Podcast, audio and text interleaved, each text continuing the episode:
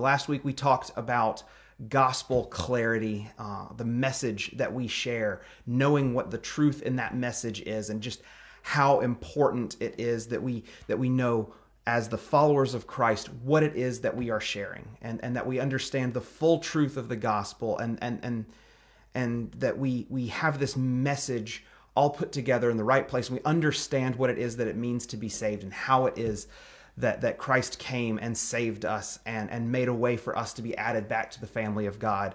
Uh, and, and, and that it's so important for us to know that and to be ready to, to talk about that with the same kind of clarity that the apostles, as we've been seeing through Acts, uh, have been have been sharing. Uh, and so, as we continue uh, this week in our series on the ways that God is building His church, uh, I just want to reiterate just just the, the the the joy of the truth that is knowing you know what Christ has done and what it means to be saved and all that brought in. And I know that that for for some of you, as you hear, there's this specific message that we're that we're we're called to share that that maybe that can fill you with even a little bit of anxiety. You know, thoughts of like. Uh, you know, what if I what if I tell it wrong? What if I tell it at the wrong time? What what if, what if it's my is it my fault if somebody hears this and and they don't believe? Have I done something wrong and that's why why they didn't um, why they didn't accept it, why they didn't believe it, why they didn't begin to follow Jesus. Um, so it's it's important for us to not only understand that the message and the truth in that message that we're called to share, uh, but but what our power and our responsibility is within it. Um, and that's why this week uh, we're going to talk about how God builds His church, but specifically that. in one of the ways that God builds his church is that he builds it be- because he's the one he is bringing about the results. He is the God of the results. Yes, yes, he's given us the message. Yes, we ha- we know exactly how it is that we're supposed to share it. But God is the one who's going to bring about the results. And we can't really talk about this idea uh, without at least taking a second to get a little bit theology nerdy about it um, and, and, and talking about, you know, what it is, the way that we've taught this this concept, um, you know, historically, and we've we've taught it through this this concept that is clearly demonstrated in the Bible uh, called election. Um, I'm just going to go ahead and give you uh, a definition of election. Election is the act of God from eternity past choosing who would be His people. Uh, and and I say that, and you're like, what does that mean? He's choosing who his people are. I, I, can give you an example. In the Old Testament, when God called Israel out and said, You are going to be my chosen people. That act, that was election. That was God saying, I, I'm picking you out of everybody else, and I'm going to do some miraculous and amazing things in your life. And through through the work that I'm going to do through you, I'm going to bless the entire world. And, and we're now the recipients of that as well, uh, as believers, as followers of Jesus. But uh, all of that is happening, all of the results, all of that happening together and working itself out is happening because God is the one who is in control, in power, and bringing that about. Um, I'm just going to kind of read you a couple verses in Acts just to kind of get you thinking about what I mean when I'm talking about God being in control and God being in power of bringing about the results of carrying out that gospel mission that He gave us, having that gospel clarity. Uh, the first one is Acts 11 18. It says, When they heard the things, these things, they fell silent and they glorified God, saying, Then to the Gentiles also, God has granted repentance that leads to eternal life. And I want you to hear that. God has granted repentance that leads to eternal life. Acts 13 48 and when the gentiles heard this they began rejoicing and glorifying the word of the lord and as many as were appointed to eternal life believed. That that's a big idea this idea that that god is at work that god is the one who is who is working out these results and that he is moving in the heart through and we can we can get into all the details about through the power of the holy spirit he's working in the heart that's not really the point that I'm trying to make this morning. That's not really, I don't want to get into the nuts and bolts and how every single little detail of that is working and how that's at play. What I'm far more interested in is, is that we have a clear understanding about why it matters that we understand that God is in control of the results of the work that He has called us to, why it matters to us, and what that means for us as the church as we carry out this gospel mission, as we try to obediently and, and faithfully um, say the words, speak the words that God has given us uh, into a world that needs this message clearly preached. Uh, so, uh, the first point that I want to make this morning is that the results, as God gives them to us, and sorry, I'm trying to keep my PowerPoint up here, the results are for God and they're not about us. Uh, it, it's important for us to realize this because because it's often a temptation to think, hey, look at hey, look at how many people I have I have brought to faith, and look at this, and and and and I want us to just remember that that all of these good things that God is working out, ultimately, like all of creation, everything that God has done, He's done for the sake of His name, so that He could be glorified. I just want to read a couple of quick verses here uh, the first being Acts 12 24. But the word of God increased and multiplied. Acts 13 49. And the word of the Lord was spreading throughout the whole region. Acts 19 20. So the word of the Lord continued to increase and prevail mightily. Over and over and over again, we're seeing this idea. It's it's not it's not just that people are believing in Jesus, but it's the name of God is being made famous. It's that He he is having his name go out and people are understanding who he is and he is the one who is being glorified. And that is an amazing amazing thing. It's not and the disciples did so many amazing things and everybody thought they were just rock stars. And that can sometimes be a temptation for us right? As the church it can sometimes be a temptation to say look at all of these things that i have done. Look at all these things that i've accomplished for the church. Look at all these great things and we can we can naturally try to you know heap all of these accolades on ourselves and look at the ways that we've been successful. But every single time we see these words of success being demonstrated here in acts what we're seeing is that it's the name of god being made great.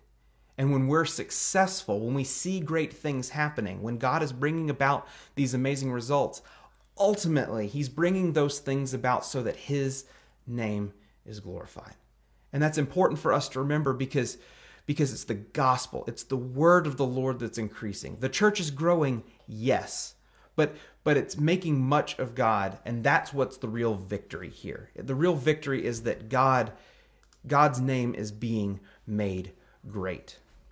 So, first first point, the results are for God and they're not about us. Secondly, the results are big and overwhelming. And this is this is when we start talking about results in acts, this is often one of the ideas that we that we hold on to really tightly because because in acts there's so many great examples of God working out these big amazing moments uh, these big, huge numbers and these sorts of things. And, and I don't want to lean away from that. I don't want to shy away from that. I mean, if there's anything that we in the church have been good at throughout our history, it's taking attendance, right? It's taking attendance. Every year we fill out a form for our church association that says how many people attended this, how many people came to Sunday school or community group, uh, how many people were baptized, how many people, you know, what was your what was your average tithing like? Like all of these sorts of things. We're really good at keeping track of our numbers.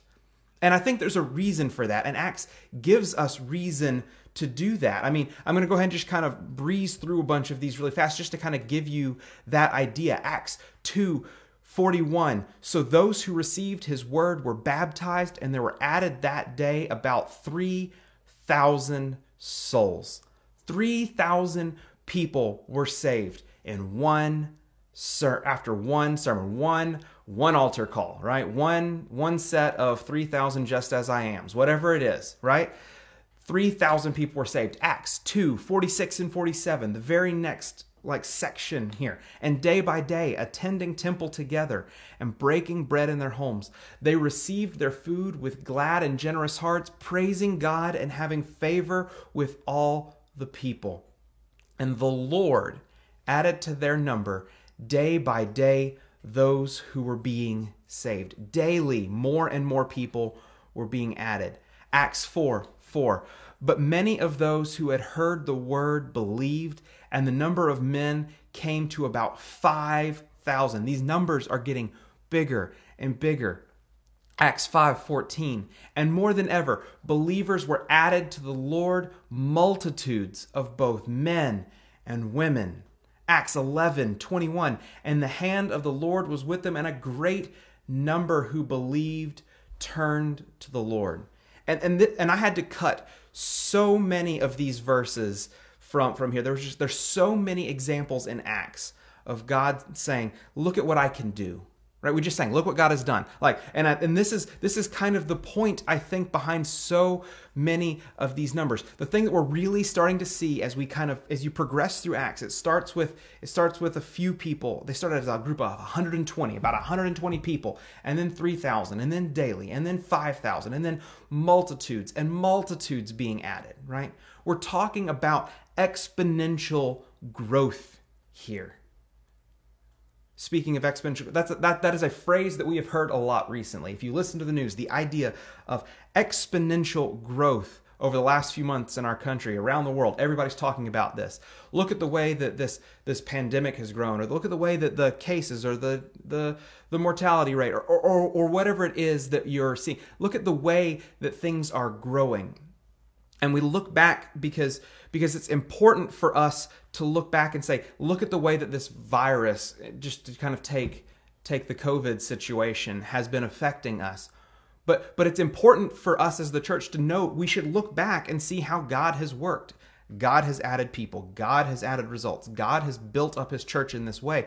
God has been the one who has been moving in the hearts of people to bring them and add them into the church this is a big deal. We we don't look forward and say, well, I guess God might work this way in the future, just like we really shouldn't determine everything based on, you know, guessing what might happen going forward. Unless it's prophecy. Prophecy will allow. Prophecy's prophecy's okay.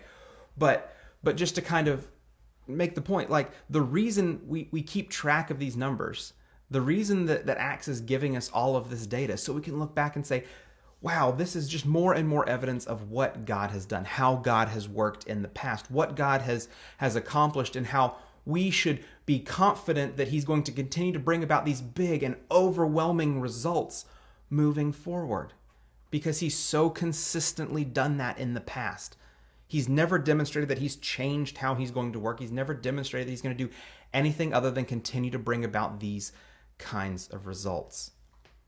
We, we can understand what we expect to see in the future based on what we've seen in the past. That's why it's so important for us right now that we look at a curve and see that it's flattening or we see that there's a downward tick in new cases. That, that's why we look back and say, over the course of the past week, two weeks, we've seen these things changing because that's what's going to inform us as to how we should react and move going forward. That's why we as the church have to look back at what have we seen God doing in the past? How have we seen God working in the past to inform how we should expect to see the results brought about moving forward. It's why we shouldn't all of a sudden feel guilty or say it's my fault this person wasn't saved because I didn't say something right. Or or it's why we shouldn't say God's not going to continue to do do big things because we've seen that God consistently throughout history has continued to work out amazing and overwhelming things. So, so God brings about these big and overwhelming results. But at the same time, when God brings about results, sometimes those results are small and personal. It's not, it's not just that, that all of these big, amazing things are happening. It's, it's, it's worth getting excited about these big things that God has done. But at the same time, we have to remember that for every single big thing that He did, every time we see one of these big, overwhelming moments, that is affecting individuals in a very personal way. Yesterday, um, ETSU had their graduation, and obviously we didn't bring, you know, 15,000 people into the dome, and we didn't have all of the people in one room all at once. So we we put out all of these virtual videos for people to watch, and and it was really cool because we talk about all these numbers. Look, 2,200 people are being are, are, are graduating today or, are, are, are virtually walking or receiving their virtual degrees. And we talk about all these numbers. Look at all these people who are receiving honors or have 4.0s or are, are going into this society. We have all of these big things that are happening. You know, I was sitting here babysitting all of my my YouTube live streams as they were going out. And I'm like, look at how many people are watching right now. I've got this many. Like at one point, I was like, I got 2,000 people watching all of these videos that we've been working on over the last few weeks. And, and, and all of the people that have put in all this time to put in all this stuff, we're looking at all these big, amazing things that were happening. And we could look at it in just that big and overwhelming way. But then as the as the graduation went on, as the videos went on, you started seeing the personal responses from different people. They take a picture. Look, this is me. I have finished college. I am receiving my degree. It was a very personal experience just for them, and it was a special moment just for them. They were they were an individual inside that massive crowd. And sometimes we can look at these big numbers and Acts and we can say, "Wow, God's doing so many amazing things." But when he does save 3,000 people, for each of those 3,000. That is a very personal experience that each one of them are experiencing.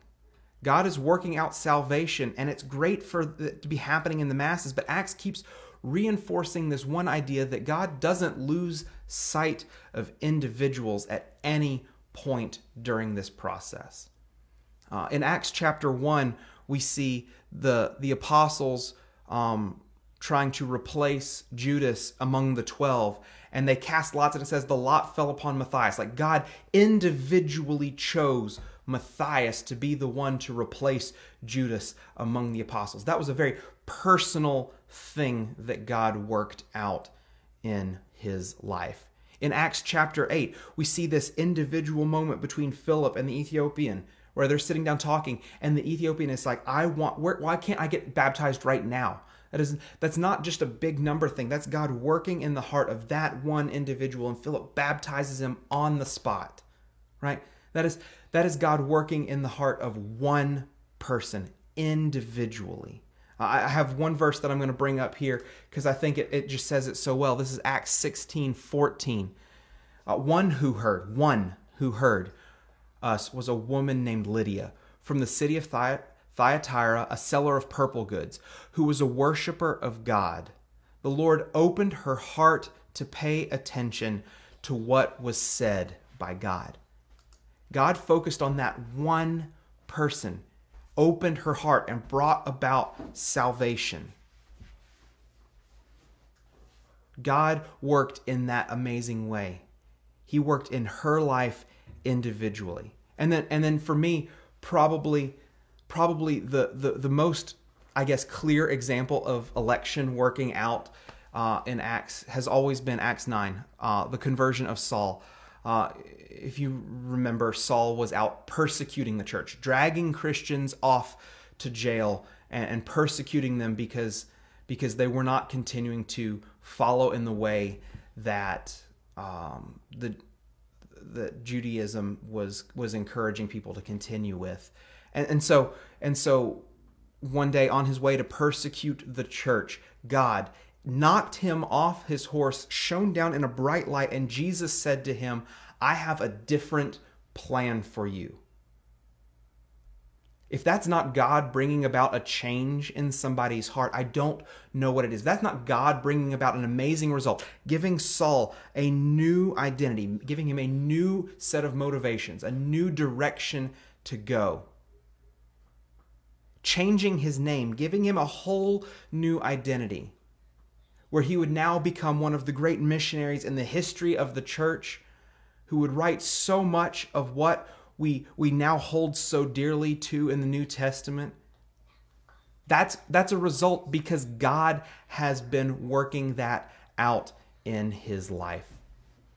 Paul's conversion, clear demonstration of God bringing about amazing results. And so, so, so I want us when we think about this idea of God being sovereign over everything. Yes, that that can mean about that can mean big things, but that is still personal to you. If you are part of the church, if you have been saved, that is because God has individually felt like bringing you in. That is that is God bringing you in. He thinks of you as an individual. You're not one who's lost in the mass. And you you're, you're, you're an individual created by God for a specific purpose, and He is working His purpose out in your life. And that is that is an amazing, amazing thought.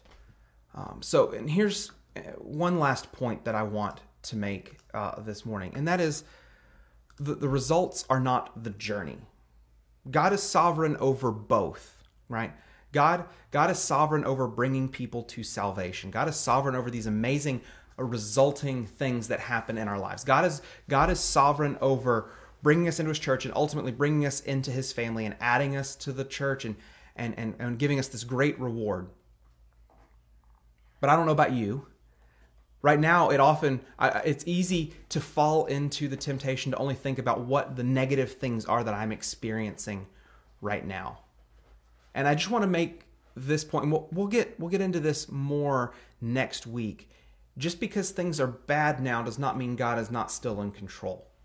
God is in control of both the end and the means by which He gets us there. Uh, we're we're going to focus more on that uh, idea next week.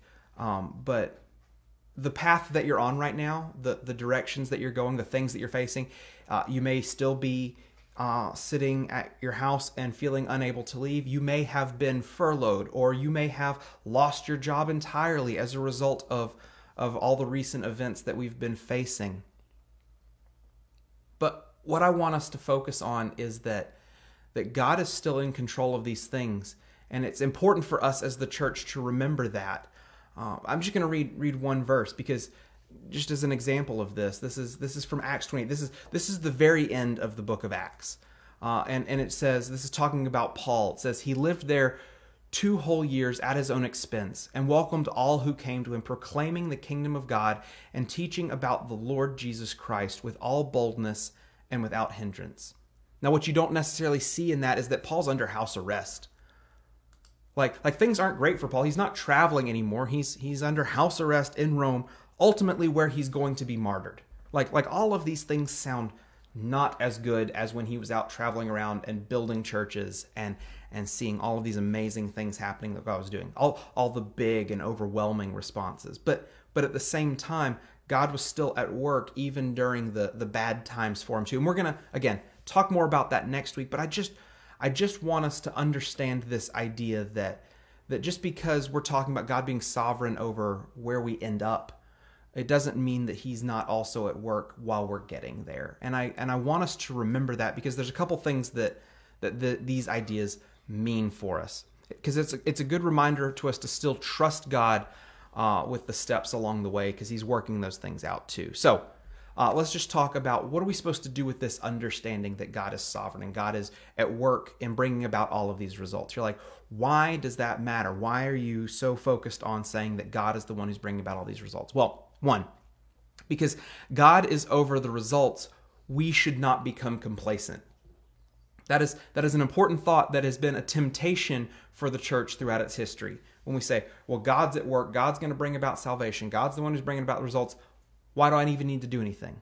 Well, the first reason we need to do something is because he commanded us to, and we're supposed to be obedient to him. But but we're still being used by him as he brings about the results. So so one, as we talk about this idea of God working out salvation, don't become complacent, don't become lazy, don't think that means I can sit back and do nothing. No, no, no. All the more we should be excited about moving forward because because because two, we shouldn't live in fear. Because the historical data should not lead us to fear because God is in control. God is working out big things. There's no reason for us to say, I can't do this because we now see that we have this this whole church history of data of God bringing about these amazing results through people who who were less than exciting on paper. When you're like, man, the resume of all these apostles is really not that big a deal. Exactly and God still brought about amazing things through them. So so we can't we can't be we can't be paralyzed by fear because of what it is that we're called to do because God's to bring about the results. So so we shouldn't become complacent. We shouldn't be afraid because we believe that God is going to do something because we know that he can. And if he does, that's amazing because he chose to. And if he doesn't, we shouldn't also feel guilt over the fact that he didn't. We should be satisfied that we were obedient to his call. Last thing don't be overwhelmed by your current circumstances because God is still at work. And that's a temptation, right? To become overwhelmed, say things are bad or things are scary or things are overwhelming or I don't know what to do or I'm worried about what people are going to think about me if I continue to live my life in one way or another. There are so many things that we can face. And I just want to point out that that when we're not being paralyzed by fear, we should also not be overwhelmed by where we find ourselves now. Right? Because God is in control he is working all of these things out. And he's going to do um, he knows exactly what he's doing and he's got a better plan than we could come up with. So just because things may be chaotic or difficult or hard and i know things are hard right now. We were in a meeting this last week and somebody said especially for those of you who have kids right now things are hard. It's hard to get work done. It's hard to keep the kids excited about their school or it's hard to keep the kids from you know running themselves face first into a wall. Like like it is it is hard right now. There are lots of things that we're facing that we've never faced before and most of us will hopefully never have to face again but but we believe that God is still in control and we have thousands and thousands of years of church history to look back on and say we see that God has continued to be good and faithful and powerful and that is an amazing thing that is an amazing truth for us to hold on to. So again what are we to do? We don't become complacent.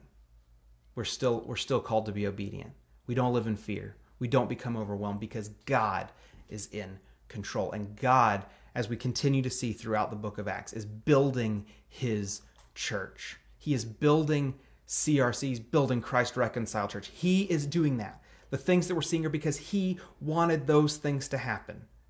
And he continues to build up his church through the individual, the personal experiences that he is sharing with each and every one of you. Let's pray. God, I thank you so much for what you have done and what you will uh, continue to do what we believe you are going to continue to do because because we've seen what you have done from ages past. And so god i just i thank you for your faithfulness to us as your church. And i just pray that you would continue to strengthen us and fill us with the hope of knowing what it is that that you have done and why you have worked in the ways that you have so that we can just be overwhelmed in the joy of knowing that you are going to continue to do that through your church. God these are these are strange and unique times that we we have not necessarily experienced. Um, but god we know that you are still at work and you are still doing some amazing amazing things. And i just pray that you would continue to reinforce our our hope and our trust in you as you continue to work these things out, that, that we would rest in our knowledge that you are sovereign. We would rest in the knowledge that you are in control and that you are bringing about these amazing results, and you will continue to do so. So, God, I pray for those of us who are saved, who are part of the church, that you would reinforce that in us, that you would make us even more confident to, to, to charge forward, knowing that we can trust that you are still at work. But, God, I also pray that for those who are maybe listening to this that that don't know you that they would they would have that personal experience with you that you would you would open their hearts to understand you would you would open their eyes to see you for who you are so that they could be added to the church. And they would they would see what Christ has done that he died so that that their sins could be taken away. And God I just pray that they would they would put their faith in you and believe that you are their only hope. And God I just pray that you would add more to your church daily, those who are being saved, just like you've always done. I pray that you would continue to do that and that you would continue to use us as your servants here at Christ Reconciled Church and throughout the world, that the church would continue to be effective at adding no at, at, at, at taking that truth, that gospel clarity that you've given us and sharing who you are and making much of your name and that you would give us amazing results. God, we thank you for who you are and what you've done. And it's in Jesus' name that I pray. Amen.